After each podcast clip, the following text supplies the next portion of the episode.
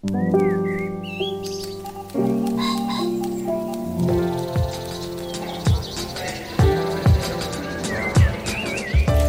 Stephen Metcalf, and this is the Slate Culture Gabfest Apocalypse Mom edition. It's Wednesday, April 18th, 2018. On today's show, A Quiet Place is the latest in a line of taut, clever indie horror movies that we've discussed on our show. This one stars and was directed by John Krasinski, he of the American Office fame. And then the newish BBC adaptation of E.M. Forster's classic novel Howard's End. It's now available on Starz in the US. It's directed by Hettie Macdonald and written by Kenneth Lonergan. We discuss. And finally, capitalism both produces more longevity and a profit incentive around death denial. Where does the line get drawn between prolonging life and denying human mortality? We discuss a provocative essay by Barbara Ehrenreich. Joining me today is Slate's editor, Julia Turner. Hello, Julia. Hi, Steve. How are you? I'm good. Do I seem well? Do I seem okay? You seem great. I'm just happy to be uh, reacquainted with you in this virtual I know audio we're space. gabbing again. Yeah. It's been so long. And of course, we're joined by uh, Slate's film critic, Dana Stevens. Hey, Dana. Hey, Stephen, welcome back. Oh. Uh-oh. Hold on, Steve. I can light them Wait, if you Steve, want. I can I FaceTime you right now? Never mind. I'm going to send you a picture. Oh, five hundy. I mean, I'm just kind of staring at the cupcakes. 500 episodes. Oh. That's what this is. For some reason, that feels like an incredibly burdensome anniversary, more so than 10 years, like 500 times we've done this. Oh my god. I didn't know I had done anything in my life 500 times. You guys, one amazing revelation I had about our 500 episodes is I think, I'm not sure, but I think this week's memo for our 500th episode is the first time that we were asked to consider potentially doing as a topic something that was a revival of something that we did as a topic when it first launched, also within our past 500 episodes, which is Jersey oh Shore. I'm not sure I'm right, but we, we we considered talking about the Jersey Shore reunion show, and I have this very distinct memory of talking about the first Jersey Shore and actually having it be a segment where I was like, we really are doing something with this show because we kind of eye rollingly went into doing the Jersey Shore, and we're like, I guess we have to talk about it, and then we all found it completely fascinating because it was a very different type of reality TV than the type that we had typically thought of, which took place in like a van, a bland, like unspace with like one person of each type from everywhere, as opposed to trying to uh, capture a microcosm. Like I just, I remember that first conversation, and it's very funny and maybe a little sad. that We're still here to potentially talk about the revival. We won't talk about the revival, but anyway, When Snooki goes to her grave, we'll be here to talk about what her life meant. can't wait for the Snooki obit. So, do you sing for uh, your 500th episode? I don't think and you what are the words to the song? I don't even know. Oh, it's the classic 500th podcast episode song. but you know what? You can't sing it copyright. Sorry. Sorry. All right, we'll have to skip that. I, I kind of. Why am I hearing "God rest ye, merry gentlemen"? That's the. All right. Well, should we climb out of the abyss and do our show? it sounds good, but somebody has to blow out the candles. I, I nominate Dana. All right, I'm going to make a wish that, that there be 500 more at the end of which we're still laughing rather than weeping. All right. Nailed it. Dana with her prodigious powers of breath. I love it. Um, all right. Well, here we go to to another 500. A Quiet Place takes place in the near future when an alien species, having landed on Earth, has all but wiped us out. The key is how. These half primate, half arachnid creatures have acute powers of hearing, but as I pick up from the movie, almost no eyesight or apparently sense of smell. Anyway, they have hearing, everything else is quite limited. If you are very quiet, they can't find you. If you make even a little noise, they appear out of nowhere and boom, your snack food. The movie centers on a homesteading family trying to survive. It stars John Krasinski, who also directed the film, his real life wife, Emily Blunt. Their oldest daughter, I should say, is played by Millicent Simmons, who is deaf in real life. She plays a deaf character in the film, and the family is signing with one another, presumably one of the reasons they've been able to survive as long as they have. Anyway, let's listen to a clip. All right. Well, because this movie is is almost completely dialogue free, or the dialogue is whispered and almost inaudible, we don't have any clips with with language, but we have a clip that gives you a sense of the sound textures a bit. And all you need to know about this scene is that it involves a little boy playing with a toy that's making an electronic sound, and that sound awakens the monster.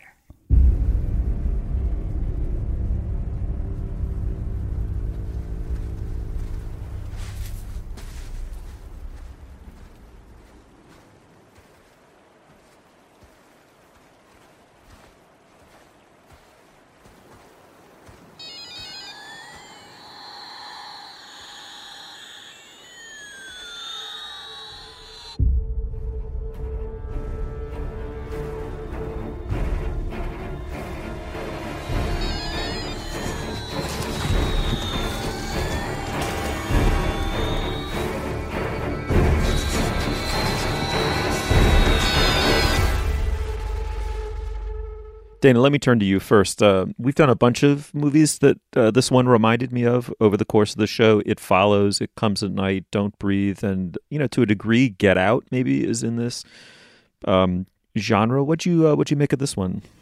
Uh, I'm sorry to say. I mean, I'm all very happy about the emerging, or actually quite established now, genre of the low to mid budget indie horror flick that this falls into.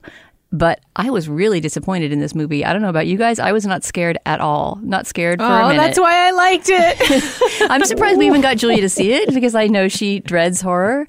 But I don't. I mean, I can get into many, many reasons why. But the the premise is flat. You never learn anything more about the monsters than you know in scene one. I don't know. I mean, Millicent Simmons, the actress, the deaf actress who plays the daughter, is great, but I just saw her in a much better movie, Todd Haynes' Wonderstruck, last year, that was a, a richer part for her.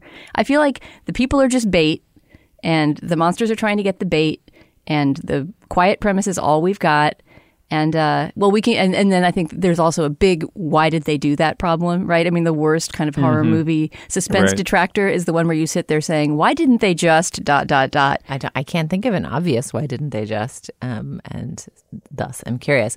I completely disagreed. I liked this movie so much. I mean, Everybody's loving it. I mean, it's getting these incredible rave reviews. I just I found it boring and unscary. well, it was definitely not scary. That's why I found it tolerable to sit through. um, in those in that list of recent horror movies that we've discussed on this show, like let's put an asterisk on that we because I somehow always manage to be absent the week that you guys discuss horror movies because I really don't like seeing them. Getting scared is not what I want from my on-screen experiences, but.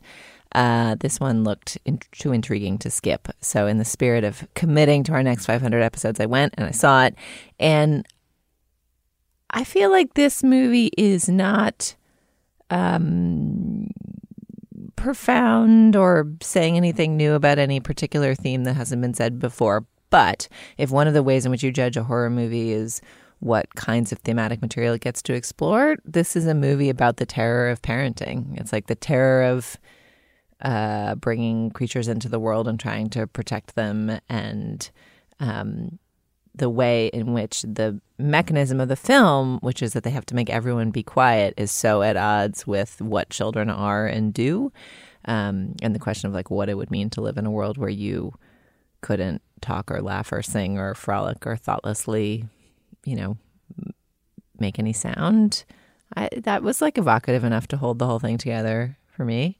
I don't know. That seemed like enough thematic material to to hold my interest through a taut, interesting world that was kind of a marvel to spend time in. But you didn't want to be scared, and you were not scared. I was definitely scared. I, Not- I mean, yeah, I have to say, I, I, I have to ask what's wrong with you two freaks. I watched this from underneath my seat in the movie theater with a Mets cap pulled halfway down over my eyes for the whole thing. I was scared shitless from beginning to end of the movie. Um, and secondly, like Julie, I think you really nailed it. Like, there's something about the movie brings together the gimmick of the creature, which is that they're acoustically sensitive but otherwise sensorily blind, right? With this fact of parenting, which is that you're always struggling to turn your mewling, screaming, loud children from fingernails across the blackboard into thoughtful, mostly silent, um, reflective creatures. And it's this is a, that's a life or death struggle in the course of the whole movie. It gives the movie textural originality. It's mostly takes place in silence. Um, you're always waiting for someone to knock over a coffee pot or giggle uh, unexpectedly. You see the hyper vigilant discipline with which this family has to live. I found that wonderful. Right. The game of Monopoly always- beconoly interesting. Even the game of Monopoly is interesting. because they have to play Because with like what if self what if they bonk on Park Place too hard? Like that's the that's textural originality is such a great phrase for this movie because everything that should go one way goes a different way because of the new rules and that makes it fascinating. But there's no build. I mean, didn't you guys find it's the same premise from the beginning? There's no build in, in in either suspense, in degree of knowledge about the horror. I mean, there's the, yeah. So, so I, I came up with a screenwriting maxim because of my deep experience as a scriptwriter. I know everyone's on the edge of their seat to hear it, but what what's your maxim? tight scripts spring leaks more easily. So I thought that the the movie that this was most comparable to, other than the toast scene in Phantom Thread, was It Comes at Night, which is also about a post apocalyptic in that case a disease has wiped out most of humanity uh, you know homesteading family and what the internal dynamics of the family mean vis-a-vis their ability to survive. And that movie was built around you know built around ambiguity. You, it really was never really defined. It may be their own sort of horrible unconscious fears and you know mistrusts or whatever. This film is totally unambiguous. There a, a meteor has implanted this hideous hairy giant arachnid primate creature on the planet with with acoustical superpowers you make a noise it comes and kills you. It's this is not an amb- amb- ambiguously constructed film. It's it's tight in the sense that when you actually look at all of the plot points and all of the turning points it's it's totally const- you know beautifully three act constructed brings you to the specific like you know I mean, I don't want to give it away, but there's a thing that happens and you're waiting for it to happen and it does happen and it's, you know, milked for maximal suspense. At that point, you, you start to notice where the script is leaking. So, Dana, that leads up to I want to hear yours and see whether they overlap with mine. This is not really a spoiler because you see it in the trailer and it's a huge part of the movie, but Emily Blunt's character gets pregnant in this world. Like by the time we get a counting of days, right? When we start, I think it's day 89 since the, the meteorological invasion of acoustic monsters. And, uh, and then we skip way ahead to day 400 and something. So and that means that she and John Krasinski's character chose to have another baby in the scenario that they're in, where any sound will get their entire family killed, which to me undercuts the entire premise that they're these incredibly devoted parents that would do anything for their children. It's just, it was a dumb idea. Of course, mm-hmm. the monster is going to come get them. And so the whole part where you're supposed to be so nervous for the baby and will it be all right and what's going to happen when she gives birth? I'm just thinking like you could have avoided this guys. Well who mm-hmm. knows what their access to contraception is in this world? I mean I felt well. They, then they should talk about it. Then there should be a scene where they say, "Why are we bringing a baby into this world?" And they fight about it. Oh, because life is important and we must bring it into the but world. They do it's have never that scene. You do, come on, Danny. You don't actually want that scene where one of them says, "Because life is important and we bring it into the world." A and B. They basically have the more subtle and and evocative version of that scene where they wrestle with some traumatic incidents that happened to them early in the film, and they think about what does it mean to be alive in this straightened way? I mean, that's what the the textural originality. It's such a good phrase for for this film, Steve, because one of the things I liked about it was not just that Monopoly becomes suspenseful because it might make a sound, or the fact that the rules of the monster, which agreed are slightly weird because the monster is incredibly acoustically acute, like down to eight decibels or whatever the decibel is of speaking out loud, but you can apparently like breathe and shuffle near it and it won't hear that. Like it's very sensitive to a certain cutoff point and then can't hear below that. Like it's acoustical sensitivity. That's one of my what if, like, why is that that way? It's very convenient for the storytelling. But like you get these things where the, the, evasive maneuver in the movie is to like run helter skelter quietly but with your arms flailing and a flashlight waving like things that would not connote stealth in any other movie are stealthy in this movie because you're silent and you're padding in bare feet on a sandy trail that's been put down so you can't even crunch a leaf of grass. All of that stuff is surprising. The other thing that's surprising about it is there is no banding together and coming up with a plan and you know trying to prevail because any kind of banding together would make noise. And so there's this daily moment where John Krasinski's character goes up onto uh, the top of a grain silo and like lets up a flare and sees the flares of other people's farms on neighboring hilltops and knows that other families are essentially sheltering in place out there, but they cannot like there's no point. The danger of trying to mount a rebellion is impossible. And so that sense that it's not the scrappy team and like the boy mm-hmm. soldier and the girl scientist and they've got to figure out like what's in the DNA and what's the ba- like it's just like what would it be like to be a bystander and not the hero mm-hmm. you know and then of course the movie takes its arc and eventually you learn some things and it seems like maybe this family will end up accidentally being the heroes in the end but like, what would it really like to live through be, live through an alien invasion? Like, you wouldn't be on the team with Morgan Freeman. Like, you you wouldn't be you wouldn't be in the spaceship. Like, it's what if you're not the hero of the alien invasion and you're just trying to survive? What does survival look like? And one of the questions is, so does it end with you? Like, or are you actually trying to make a life in this new world where you can't make noise? And this mm. family has chosen to to to persist, and that's super interesting and raises all these interesting questions. There was so much to think I- about. I, I, I- I, I, thought I thought it was just them being dumbasses and they were just bait over and over again, scene after scene. Oh, we're bait. Oops, we got eaten. We didn't get eaten. I mean, I, I, it was not suspenseful. in I come away from this. I haven't seen John Krasinski's other films, and frankly, have been somewhat uh, disinclined to check them out. It's like, oh, I see. Jim from The Office wants to adapt David Foster Wallace's like least successful book. Great, that sounds great. Like, I'm sure I'm interested in your art, guy. Like, it makes him seem like one of those guys. totally unfair, but that's definitely how I classified him as like, oh, nice. John Krasinski wants to make art. Great. Um, freaking John Krasinski. I'm so interested in what he directs going forward. I thought this was really well made. There's just a couple great set pieces in here that are so clever. One involving the old urban myth about the grain silo. I won't go further than that, but it's like something that might have lodged in your head and gets turned into a totally fascinating and suspenseful scene that I haven't seen the likes of. The basic observation that the sound of a squealing hearing aid is like one of the most irritating and horrifying sounds in the world and like should be weaponizable. Like those are it's just it's like an incredibly elegant taut little concatenation of interesting insights about the world. Love this movie. Horror movies forever, not scary ones. yeah, and I have to say, I love the genre. I love that the genre is a moneymaker. The ROI, the return on investment here, really is is kind of massive. I mean, this thing's over 150 million global box office right now. On I have to guess an initial you know cost of under 30, certainly probably 20. All right, A Quiet Place. It's at a theater near you. Check it out and let us know what you thought of it. All right, before we go any further, let's uh, let's talk business. Julia, what do you what do you have? Yeah, first I want to recommend a particularly excellent segment from a recent Slate podcast. In a recent episode of Hang Up and Listen, our sports show, not this week, but the week before, uh, Josh Levin and Stefan Fatsis interviewed two gentlemen who'd played on two Topeka High School basketball teams during segregation. Uh, I think the peg for the conversation was the death of Linda Brown from the Brown v. Board of Education case. Um, but essentially, there had been a high school in Topeka where all of the white students played on one basketball team and all of the black students played on a different basketball team, and they just played against totally different in different circuits, and it was just a given of high school at that moment.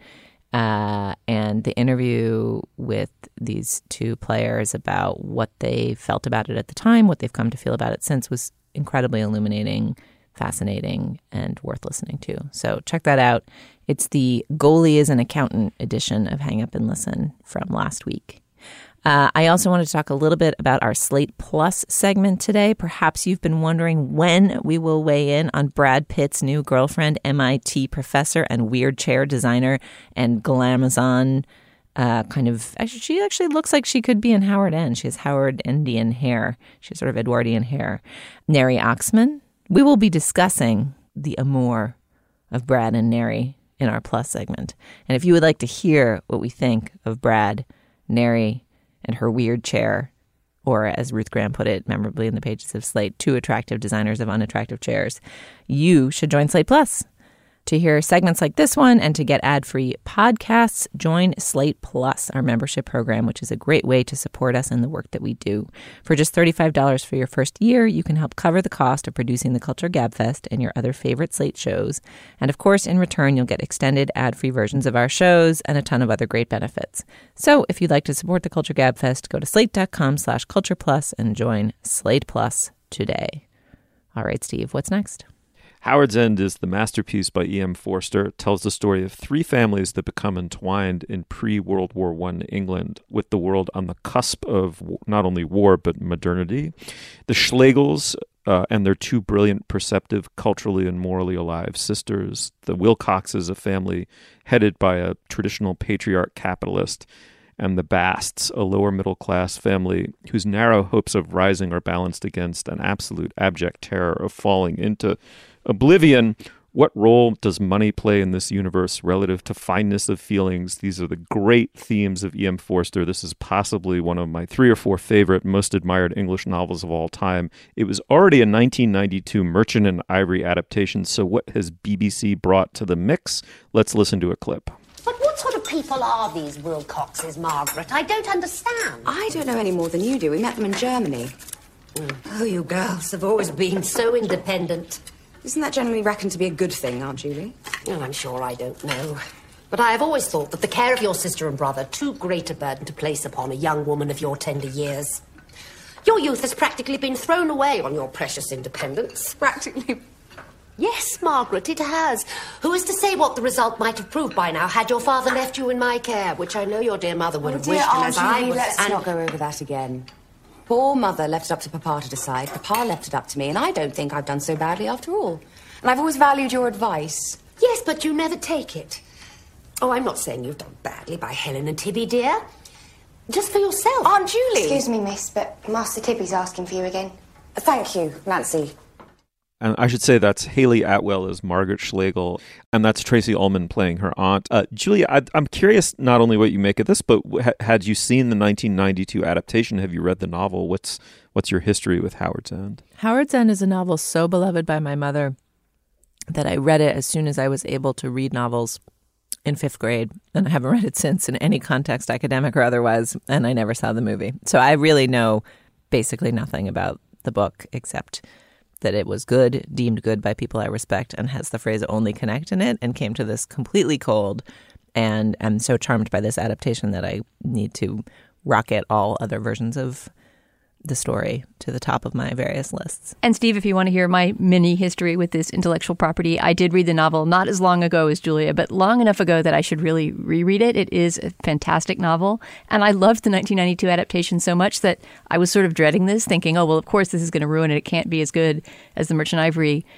And uh, and I was wrong. This is a great adaptation. It's more faithful to the book. I'm about halfway through it, and I can't wait to finish it. I feel like it because it, it's more ample. It's a TV show. It has time to explore some of the themes of you know the fine class distinctions of, of pre-war England in a way that the Merchant Ivory movie didn't. I also have one small correction to, to something I said last week because we talked about this show with Willa briefly, right, Julia? I think she endorsed yeah, Howard's it. The, this adaptation was Willa's endorsement on last week's Right. show. Never mind, Steve. There was no show. Never mind.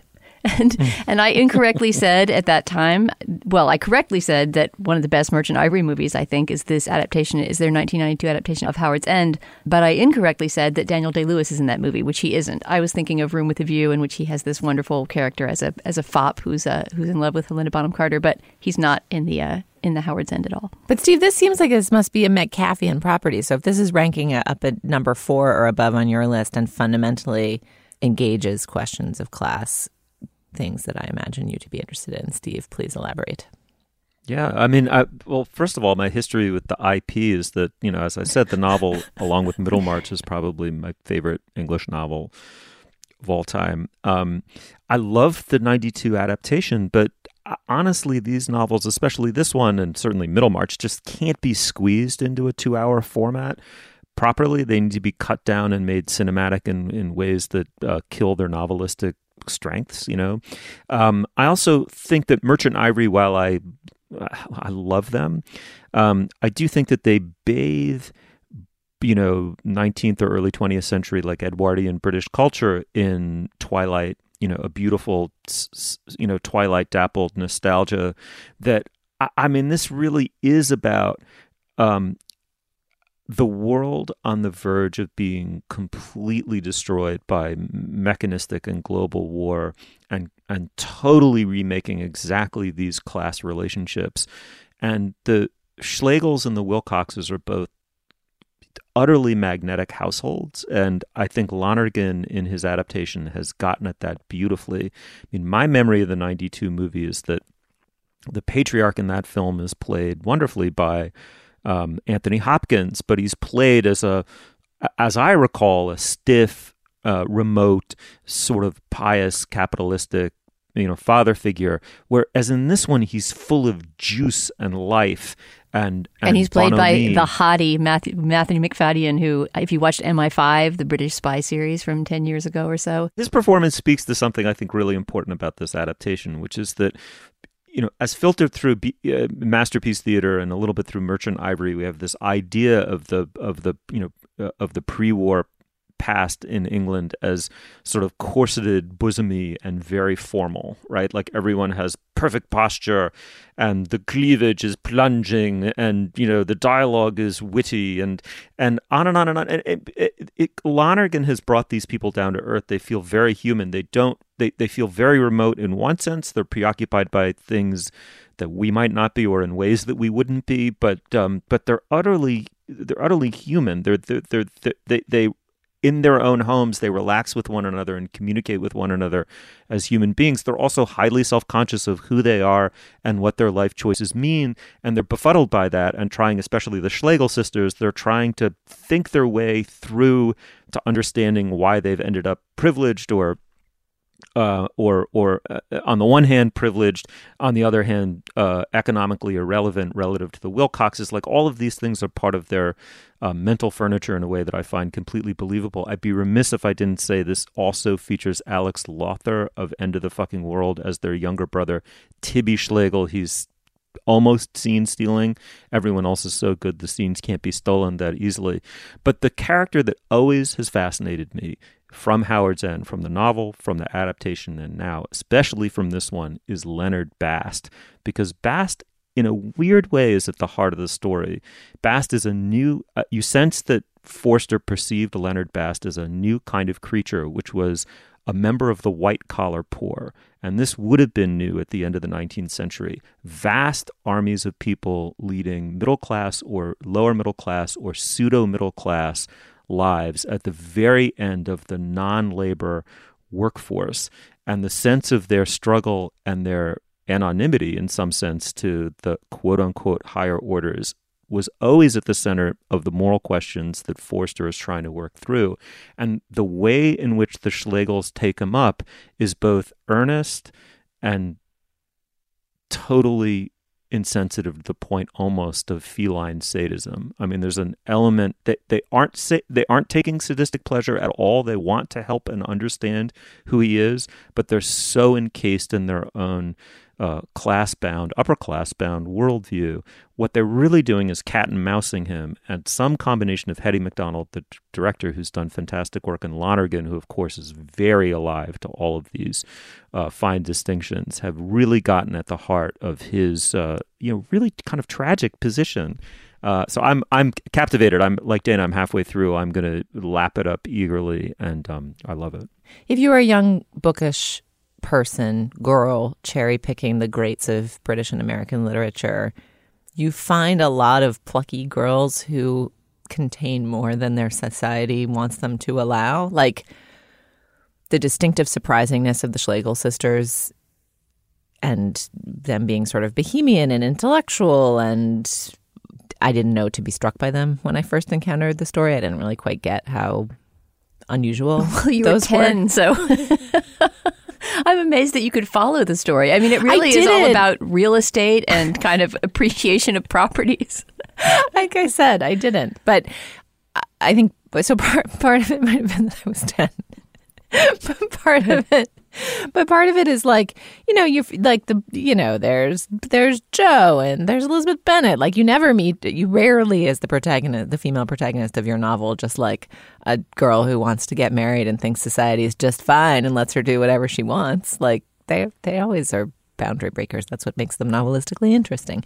But um, the figure of the capitalist and and recognizing that that person is is kind of compelling and disturbing at the same time. Like obviously, plucky girls and rich men have, are are parts of the plots of a whole suite of British novels. But this notion that it's not a, a member of the landed gentry, but someone who's kind of engaging with business and matters of the world, and that that's befuddling and beguiling both to the Schlegel sisters. Like that part of it feels distinctive as well, and and, And- apropos.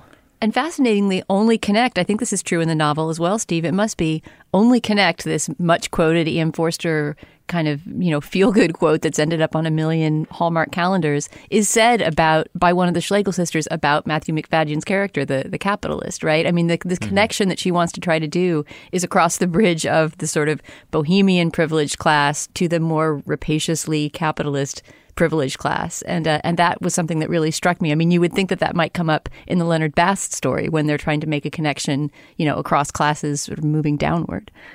Right, and and and and the, what's so heartbreaking about the Leonard Bast story is that he's a cultural uh, aspirant. Right, he has all these aspirational associations. He meets them because he's going to see Beethoven's Fifth in some fancy concert hall, and he reads the right books, and he wants to talk about the right books with them, but he's got this sort of sweaty earnestness that uh, puts them off that kind of a discussion. They keep asking him about what just what it's like to be Leonard Bast, like he's this fucking specimen behind the glass. Um, and the second, I think, kind of really tragic irony about the Leonard Bast figure is he is exactly who's going to fight and die in World War One in four years. If we know our history, he's going to get chummed at those front lines. He and all of his mates, essentially. Uh, and and the further twist there is it's it's it's World War and the total mobilization of the British populace and essentially the young populace of the West that begins to affect the changes by which someone like Leonard Bast no longer is fated to a more or less anonymous and economically threadbare existence. I mean, those who survive come back for, from the war. World War One, it, it started. World War Two, it gained enormous amounts of steam, and they say, no, we're no longer like we we saved humanity's bacon essentially. And the idea that we're going to go back to dead end or meaningless lives is just off the table and you get something like a, a, a modern and efficient meritocracy. And if you're smart and if you're aspirational someone like leonard bast in the united states goes on the gi bill uh, and maybe becomes an english professor really did become an english professor. That is historically actually what happened to the american versions of leonard bast.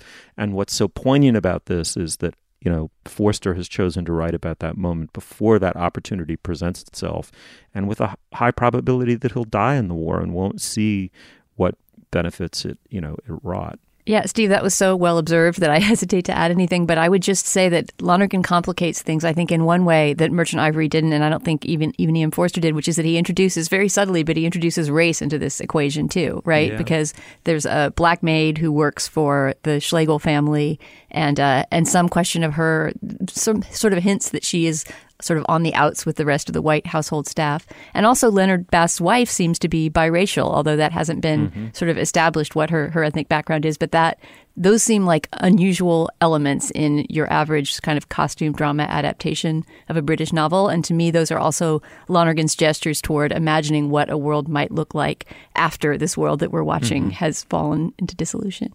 I think that's exactly right, and I, and also we should add he's made it very funny. I mean, I can't remember how funny the novel was, but I there are touches that seem to me Lonergan's, and uh, I could hang out in the uh, Schlegel sisters' drawing room until the cows came home uh, and listen to them jabber and Tibby, you know, uh, faint on the sofa in the corner. I mean, yeah, there's also a way in which the just costume drama wish fulfillment is different in 2018 than it was in 1992. Like all the poofs and puffs and crinolines of Merchant Ivory, even if I haven't seen that particular one, were maybe more what glamour was then and glamour now is is like you could just freaking paint your wall with the exact same mural they have in their Wickham Place living room and feel extremely au courant. Oh yeah, that double-breasted coat Hayley Atwell Ay, wears. ay, ay, with dreamy. buttons all the way down.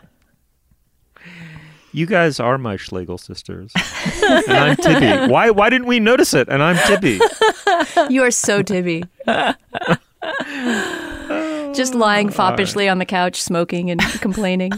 in a hay fever seizure, you know, quoting I Hegel. also I was like, is hay fever what hay fever was? Like, Hayley Atwell Tibby. can't travel. I simply can't leave. Tibby's got hay fever. it's like the inciting incident of the whole novel. It's true. Uh, all right, listen, we thought it was fantastic. Uh, it means we'd like you to watch it and report back. So that means going to facebook.com slash culturefest. All right, moving on. Most of my educated middle class friends had begun to double down on their health related efforts at the onset of middle age, if not earlier. So writes Barbara Ehrenreich in her provocative essay, Preventative Care. She goes on to write I had a different reaction to aging.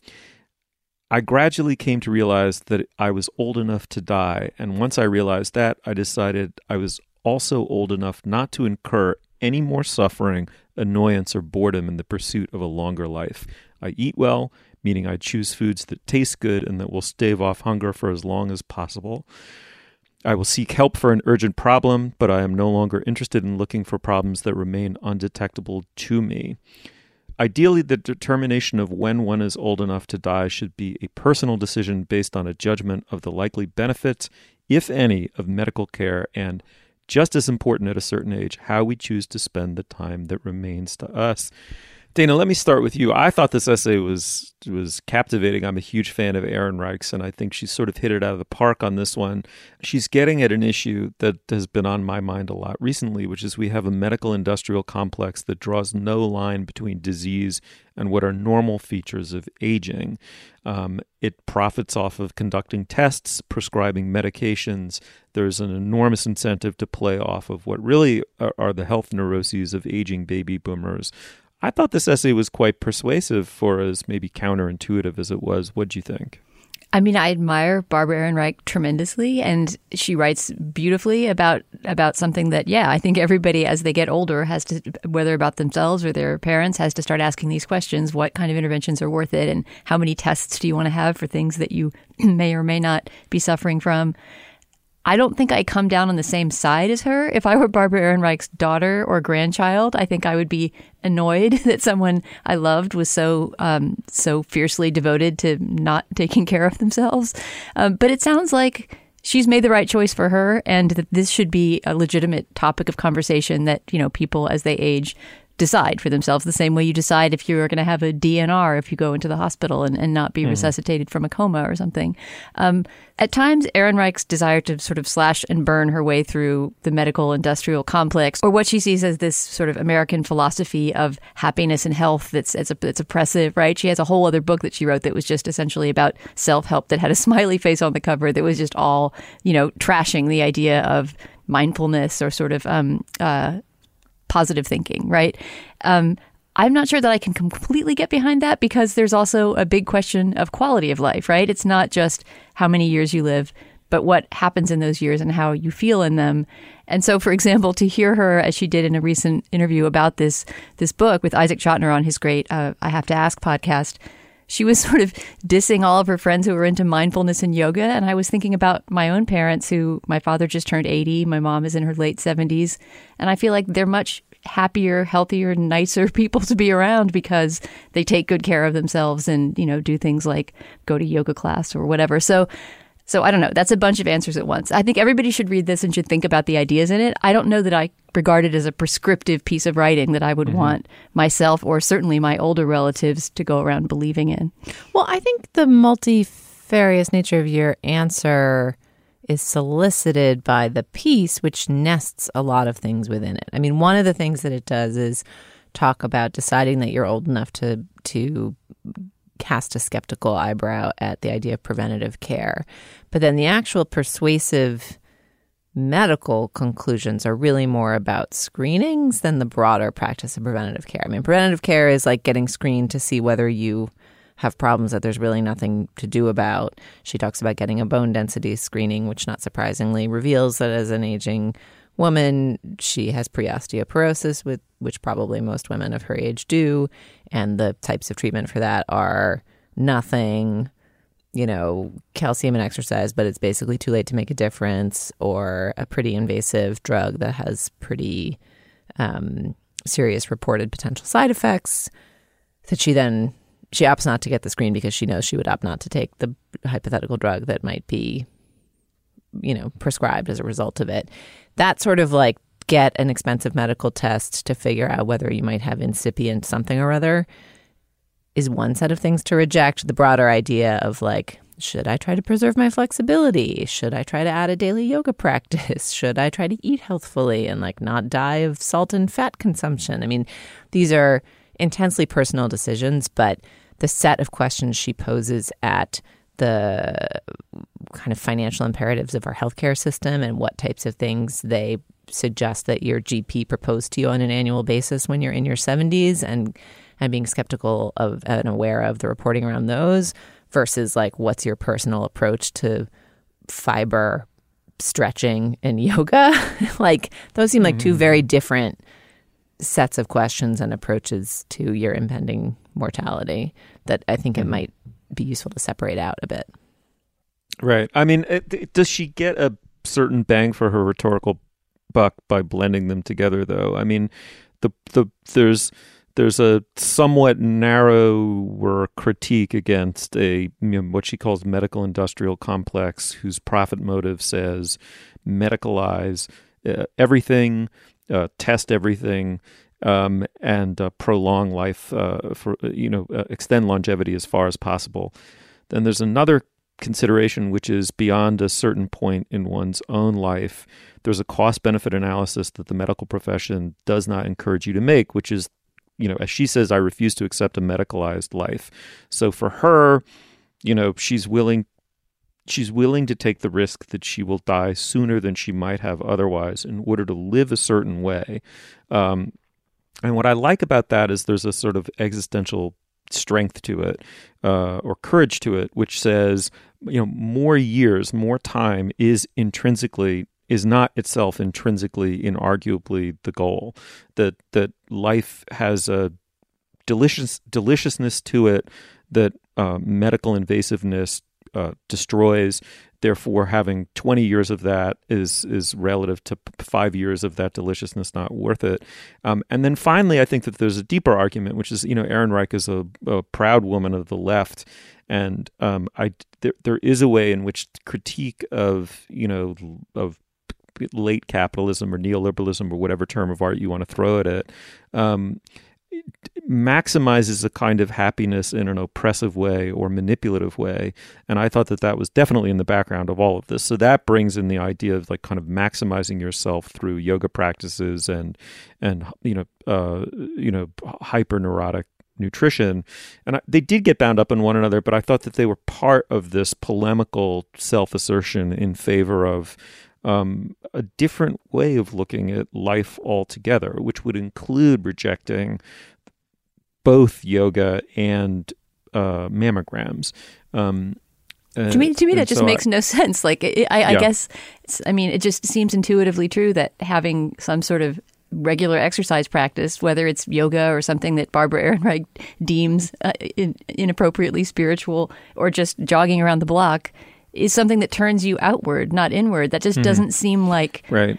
And and and mammograms are just you only have to have them once a year. It doesn't seem like that huge a, a, sacrifice. It's true that there are a lot of false positives, and I've had some worrisome mammograms that turned out to be nothing in the past. And I guess you could look at that as wasted time, but I would still want to know. I guess I'm I'm not old enough to be ready to die or something, but mm-hmm. I don't know. I still can. I still sort of feel like I'm the daughter of a doctor. I'm the sister of a doctor. I'm not mm-hmm. that down with trashing the medical industrial complex when right. I know so many people whose lives have been saved by screenings and interventions. Yeah, and to me, the the, the medicalized life, like the the conversation around the choices you make at or close to death, where interventions are invasive and quality of life is quite poor, like the cancer patient who decides to forego further treatment or et cetera, et cetera. Oh, that's a whole different topic. Like I mean, that set of medicalized life. That's that is a absolutely. Um, that seems like a very urgent conversation where where the incentives of the medical profession and the healthcare industry really do lead to a bunch of subpar outcomes because we assume that duration of lived days is the goal that everybody has agreed on. Um, but at this earlier phase of like, she kept talking about the medicalized life, and I had the same response. Like, I don't know, it's not that hard to go to a doctor, like get a che- mm-hmm. checkup or a test. And one question I had is, so the I read this with a skeptical eye, but then I thought about some of the moves I've made in my own life, which is to not get tested for the breast cancer genes, despite having had two grandmothers who collectively had one breast by the time they died. But I haven't gotten tested for that gene because I'm sort of like, what am I going to do with that? I don't want to know about that. I'm going to continue to get my regular exams. And when I get to the age where they start recommending mammograms, I'll start doing mammograms. And like, what good would, like, that's a level of preventative awareness that it's just like, I don't really. You're not going to go full Jolie on that one. No. Or whatever. That's not the choice I've made yet. So I've sort of made an anti, an anti-screening decision there that may or may not mm-hmm. be rational. That's sort of in keeping with the argument here. I do wonder if we're looking at this from the point of view of relatively still young people, as opposed to a septuagenarian or an, or an octogenarian whose life becomes massively medicalized and kind of wall to wall medicalized. I mean, I scarcely know anyone over the age of 70 who um, that doesn't have a, a, a, a much more kind of continuous relationship to the medical establishment um, via medicine and screening and testing. Uh, and so, from our point of view, yeah, I guess the, the cost benefit analysis relative to an annual mammogram or, or prostate exam or whatever, um, it, you know, given how nipping something in the bud may give you an abundance of more years in life. That one's pretty easy. I, I, I, think it does get harder as you get older. And I want to frame this. I have a 93 year old father who's in, knock on wood, relatively good health. I have a 91 year old neighbor who's a miracle of good health, in part because of a yoga practice and, um, uh, and, and, and, you know, just general self care and engagement with life. I mean, I, I do think longevity can be a, a, one of the most intrinsically like non question, you know, unquestionably beautiful things about life is staying vital and connected to life for as long as possible. Um, there's no element of ageism, I think, to Barbara Ehrenreich's argument, or I hope you know my um, appreciation of it.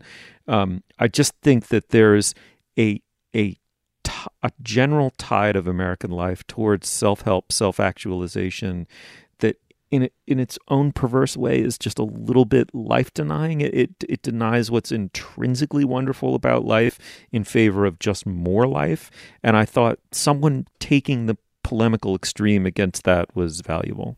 Yeah, I agree. It's, a great piece of piece of polemics, and uh, you can you can pick and choose what parts of it to agree with or, or shake your fist at, but it's it's completely worth reading. I mean, her her basic point about life being for the living was something that came up for me in a different context this week, where there was all this research that you guys see in, on, on, one day last week. Two different big studies came out showing that even moderate alcohol use, drinking, is is horrible for you. Basically, one of them was specifically linked to breast cancer, and just had these yeah, that wasn't a new study. That that was a, a Mother Jones piece noting that actually the research has been done for decades and has been suppressed, and and that nobody talks about it, right? Yeah, but the the drinking is linked to breast cancer incidents in a way that's not out of totally out of line with the ways in which smoking is drink is linked to lung cancer, but we don't talk about drinking and breast cancer that way at all. Right, that was one. And then there was another study that I'm not even going to try to cite where it came from, but I mean it wasn't on, you know, it wasn't on yourhealth.com. It was this it was a somewhat legit study that had nothing to do with any specific disease, but was essentially just saying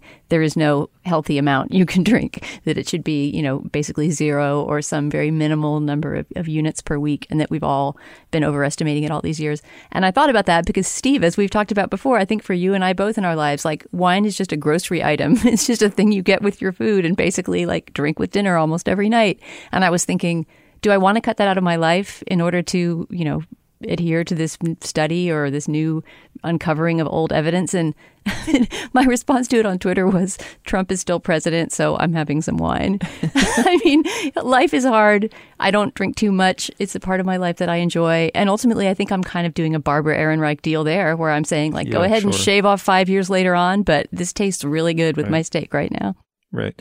All right. Well, the essay uh, is by Barbara Ehrenreich. It appears on LitHub April 9th, 2018. It's titled Preventative Care Why I'm Giving Up. Uh, you should definitely check it out and come to facebook.com slash culturefest and tell us uh, what you think of the argument. All right. Moving on. All right. Well, now is the moment in our podcast where we endorse Dana. What do you have? Stephen, uh, I have an endorsement this week that I'm so excited about. I was so thrilled when I watched this last night, and I immediately thought, I can't wait to endorse it. So it's been a while since I've had an endorsement that I send people as enthusiastically to as this short film made in New York City in 1911. This was posted this week to Twitter by Kurt Andersen, the wonderful host of Studio 360, which is now in part a Slate show, correct, Julia? Yep. We've got him on our, our podcast roster. And, uh, and he's a great tweeter. If you don't follow him, he always finds interesting things and sort of, it's almost like in the Kottke mode. He just finds neat stuff. And, uh, and this particular thing is some, some footage shot on the streets of New York City in 1911 that has been, in some way, I don't quite understand it, has been digitally smoothed or upgraded so that the movement looks like like it was filmed by a modern camera. And you'll see what I mean when you watch it. That when you see an old film, that old of a film, there's usually a slight herky jerkiness to the movement. And I'm sure it has to do with the amount of, of frames that they filled in or something. But they updated the footage so it looks very smooth. It's about 10 minutes long, going around various spots in New York, many of which look surprisingly the same. The Flatiron Building is visited, and some parts of the waterfront are visited that look very similar. And there's this sound put in. Of course, it was originally a silent film, but the sound that was put in is so subtle and beautifully done. It's not sort of hokey, like ragtime music to feel all old timey. It's just sort of the realistic sound that you might have heard at that moment. So if it's by the water, you hear maybe some, you know, horses clopping by and some, some water lapping, and you might hear some mumbled conversations and a couple of Model Ts going by. And for someone like me who's been submerged in reading about this era 100 years ago and just constantly having this question like but what was it like? What was it like? This piece of, of film of new york for some reason just gives you the feeling that you're there and you feel like you're walking down the streets that you know in 1911 and it's it's a, it's a very strange effect. Um, a lot of people on, on twitter were commenting on that that the technological upgrading and the sound mix just does a beautiful job of, of actually sending you back in time. So so we'll put a link to it on the show page. But again, yes, it's a clip of New York City streets in 1911. I've seen that link going around and have not yet watched it, and now I will do so post haste. It's hard to explain why it feels different than most footage you see from that time, but it's quite remarkable. Essentially the same year as Howard's End. I love it. That's uh, right. Uh, uh, Julia, what do you have? Uh, I've got a recipe this week. I will start with a macro endorsement that won't be news to anybody who regularly cooks and reads the internet, but Smitten Kitchen, man, what a great food site. Like Deb Perelman, her recipes just work. I like her taste in recipes. Like the combination of basic skills and interesting flavors is like at my exact preferred level cooking wise. Like there's not a lot of deep frying individual bay leaves to place atop a specific thing. But there's also just a pursuit of interesting types of flavors. And also, she's a great baker. And I, at the present moment in my life, when I don't have a ton of time to cook, and so my kitchen time is more hobbyistic, I'm probably more inclined to like bake with my kids on a Saturday afternoon than be cooking for sustenance. The particular recipe that I want to recommend this week is her recipe for even more perfect blueberry muffins. Um, she has long been a person who has chosen an adapted Cooks Illustrated blueberry muffin recipe as her favorite. And as I think our listeners will know, my previous favorite blueberry muffin recipe was a Cooks Illustrated recipe. So already she's operating from a base I can respect. Um, but the innovations in this new recipe are lemon zest in the batter, game changer, and the practice of putting a bunch of turbinado sugar on top before you bake, which I generally tried to avoid over sugaring muffins. But there's a little bit less in the batter and more lemon zest in the batter, so that the batter itself and the kind of muffin cakiness is pretty like tart and tangy, and then the sugar is on top in a in a delicious crumbly crust and the juxtaposition between the tart tangy batter and the sugary top as opposed to just like a dense sweet nubbin of muffin is truly game changing. So that recipe is even more perfect blueberry muffins featuring lemon zest from the great Deb Perelman of Smitten Kitchen. Nice. I have a little backstory to my um, endorsement, which is that I was listening to a um, Phoebe Bridgers record, which I had endorsed previously uh, and which I love. And uh, on it, she sings a song called You Missed My Heart, which I just hadn't really tuned into before. And it's just this riveting, astonishing ballad. And I looked it up, and it turns out it's by, um, it's a cover. It was originally by Mark Kozelek, who once fronted a band called Red House Painters, now is uh, in a band called Sun Kil Moon. And I, I don't know if you guys know, Mark Kozelek's a fucking genius. The guy is an unbelievable songwriter. And I knew about Red House Painters, listened to, I mean, they had a really cool album called Ocean Beach. I like their music. But Mark Kozelek went through this transformation. He's now in his early 50s, but about five, ten years ago, he started playing a nylon string classical acoustic guitar and writing these very somewhat stream of consciousness, very narrative, and very emotionally naked songs, some of which are fucking incredible. It's amazing how good this music is. And um, uh, You Missed My Heart is just, it, it, to my mind, is one of the greatest songs ever written. But he has oh. another one called Gustavo, which uh, he also does. Um, both ways. He does it with the band, but he also does it solo acoustic on some of his live records. The the the, the solo acoustic performances are riveting, but you just uh, he just is doing incredible, incredible songwriting work. I mean, anyway, so I, I, if you haven't checked it out, Mark Kozelek's solo live records um, are unbelievable. He sometimes records under Sun Kil Moon. Uh, that's uh, sun as in the sun in the sky, kill as in K I L, one L, and moon. But uh, some of this music is just it's just astonishing how good it is. Hardest possible pounding of the table on this one. But if nothing else, listen to Gustavo, and uh, you missed my heart. All right, thanks, Dana. Thanks, Stephen. Thanks, Julia. Thank you. You'll find links to some of the things we talked about today at our show page at slate.com slash culturefest. As always, you can email us at culturefest at slate.com or drop us a note at our Facebook page. That's facebook.com slash culturefest. And we have a Twitter feed. It's at Slate Cultfest. Our producer is Benjamin Frisch. Our production assistant is Daniel Schrader. Executive producer of Slate Podcast is Steve Lickteig. For Dana Stevens and Julia Turner, I'm Stephen Metcalf. Uh, we'll see you soon. Saw her sitting there, drinking coke and whiskey in her bra and underwear.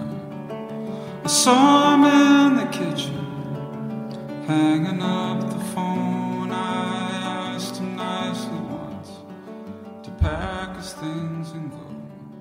He gave her a reassuring look and said he